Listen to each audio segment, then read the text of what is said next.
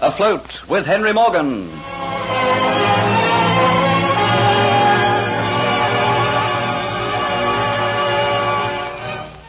Dolores Pizarro, masquerading as Antoinette de Lacy, makes Jeffrey Hunter fall in love with her so that she can get from him the secret to Henry Morgan's plans. Not realizing what he is doing, Jeffrey tells her all he knows. Diaz tells Kitty that Jeffrey is in love with Dolores and hints that harm will come to both Jeffrey and herself. Kitty doesn't believe Jeffrey is in love with Dolores, but is frightened of the threats Diaz has made. So she goes to Jeffrey to warn him, and he promises to talk of this later in the Dolphin Tavern. Morgan tells Jeffrey that he now knows the full details of the raid he is going to make on the Nicaraguan coast, and tells Jeffrey to return with him to the ship where he will discuss the plans. So return with me, Hunter, to the Flying Gull, and we'll go to my quarters and talk in privacy. Will it be all right to leave the men to the loading, Captain Morgan? Uh, Matthews can take the tally. He's a good man. He'll keep the crew moving to get those provisions aboard. Oh, uh, Captain Morgan, I noticed late this afternoon a strange arrival in the harbor. A drab, black-looking sailing ship. It dropped anchor over there, but I doubt if you can make it out in the darkness. I know, lad. I saw it myself. She's from London. London, eh? Yes, but she's not many happy sailors aboard. She's a convict ship, full of poor devils come to sweat their hearts out in the swamps in the heat of Jamaica. Poor devils. You take the plight of convicts and slaves very much to heart, don't you, Hunter? Yes. I hate the very sound of bond servant or slave. Uh, you'll soon get used to them sailing with me. After a raid, I usually bring back a few hundred Spanish slaves to be sold here. There's money in it. I want no proceeds from that sort of buccaneer. Don't worry. It's my own personal little game. In twelve months' time, I'll warrant you'll have forgotten your fancies.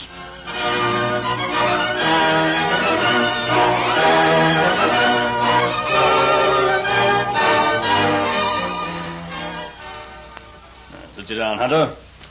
Help yourself to a drink. Thank you, but no. I'm all ears to learn what you have to tell me. Look you again at this map. See? The coast of Nicaragua. Tonight I received word from my spy. The mule train has arrived. You know where? Yes. See this spot here? Mount Santa Paula. That is where we go. But, Captain Morgan, that's not a coastal town. Why, it's inland. You couldn't make a raid in a town which is not on the coast. Your men are seamen, not soldiers. That is where the treasure is, and that's where we're going.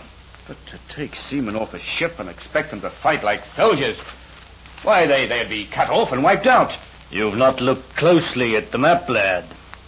Santa Paula is not on the coast, I admit, but it is on a river. A river? You would take your ships up a river? Why not? I've done it before. And at the mouth of the river, there's bound to be a fort. There have been other forts. You've a lot to learn, lad, about buccaneering. We'll leave Port Royal so that my little fleet arrives at the mouth of that river at the darkest part of night, when there's no moon, and the ships will be hushed and no sign of light or life. If we do this, my ships can sail past that fort. Yes, but you have to return. Yes, that's all right. Santa Paula is only a matter of three or four miles up the river, and it is deep and wide. They'll not expect an attack. We'll take them by surprise at night. Darkness makes men fear. And by morning, the town will be ours. A certain number of men will return by land. The fort is built to withstand attack from the front. But attack from the rear, it won't take long to overcome the garrison that's quartered there. I see. It sounds like a dream to me. Eh, It has its chances, it has its risks. That is why I like it. Although the Spanish think that they've put their treasure out of reach of my hands, they are by no means fools. They'll be alert for some little time, but as the days go on and there's no sign of Captain Morgan, they will relax. You do not intend to sail immediately. Oh, no, no, not yet. The other ships coming with me have to be provisioned yet. But unless you attack soon, are you not afraid that the treasure may slip through your hands? And when you arrive, you'll find it's already on its way to Spain. Look, you lad, you do not think I'd leave a thing like that to chance, do you? My spy has sent me complete information. The ship that Spain is sending to take the treasure away is not expected for two more months. I'm quite safe in dallying for a while. Part of the pleasure of the attack is the enjoyment of the anticipation of it. When do we sail? I'll give you warning. Have no fear of that. Just be prepared for word at any time. Ah, It's good to talk these things over with you, Hunter. Talking about these matters seems to make the plans formulate before my eyes.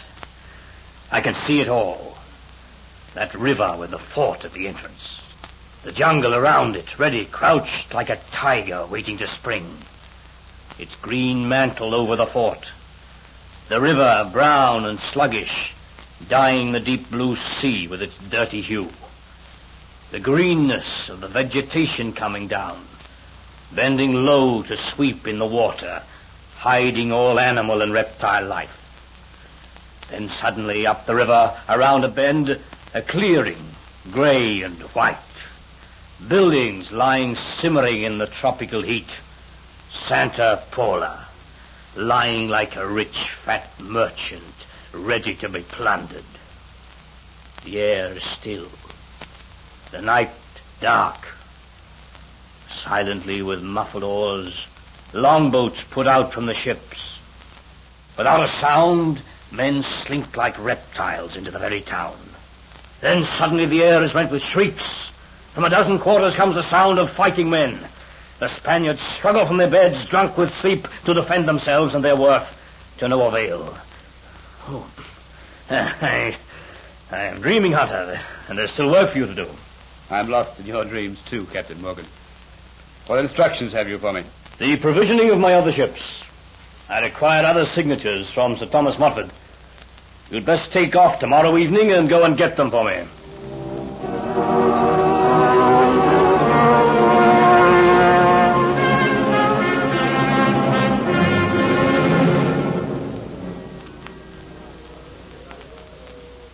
I came as quickly as I could, Kitty. Come with me into the storeroom where we were once before.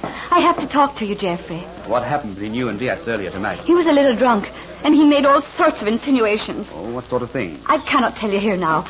Come inside the storeroom. There are too many people all too interested to hear what I have to say. Geoffrey, we're both of us in some kind of bother. Oh, what sort of bother? Oh, it's Diaz and, and the things that he said to me and, and the way he's been behaving.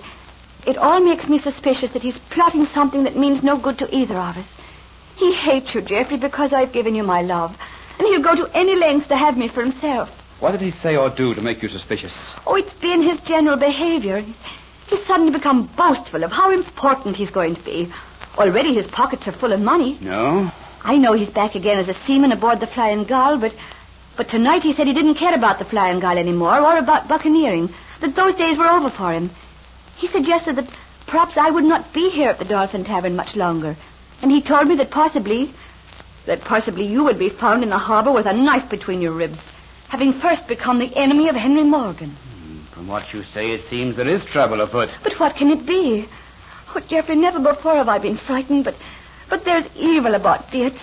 He even boasted that I might be pleased to return to him when I'd learned how faithless you were to me. Kitty, I. I only wish that we could. Please, I'll hear no more about it.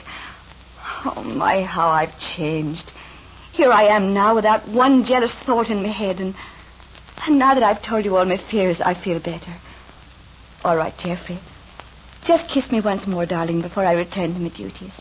Kitty, I... Oh, please, Geoffrey, and, and that'll satisfy me for, for just a little while longer. Kitty, you're such a sweet person. I doubt if I could refuse you anything. I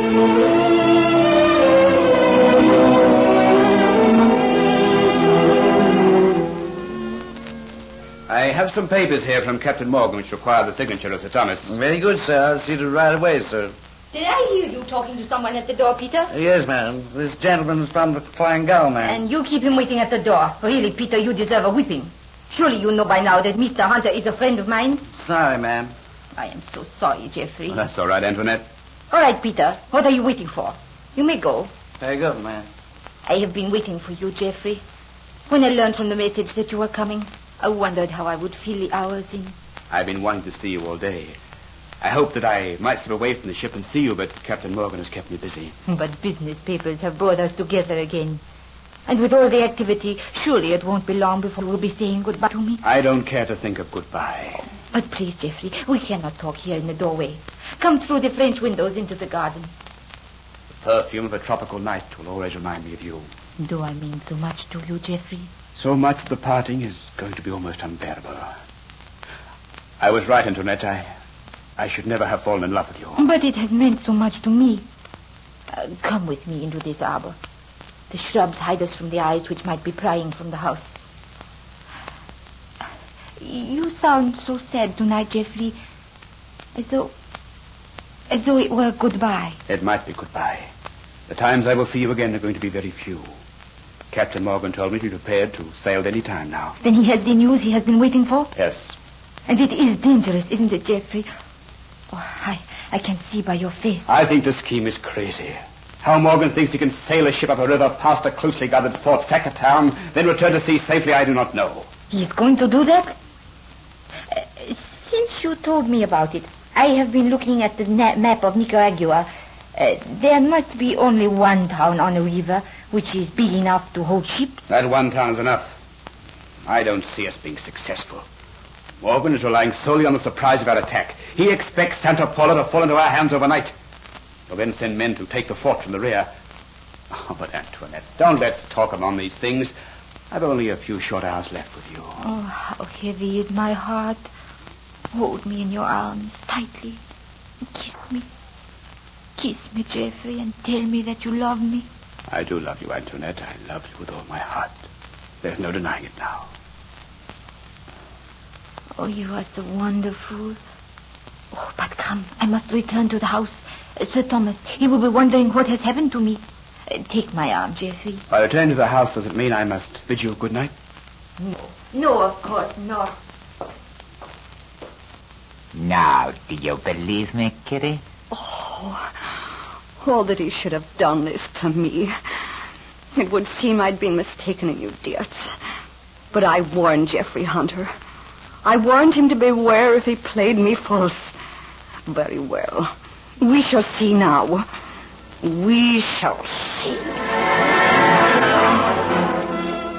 Geoffrey is now caught in the trap, and with Kitty's love turned to hate, will she try to destroy him? Listen to the next episode of Afloat with Henry Morgan.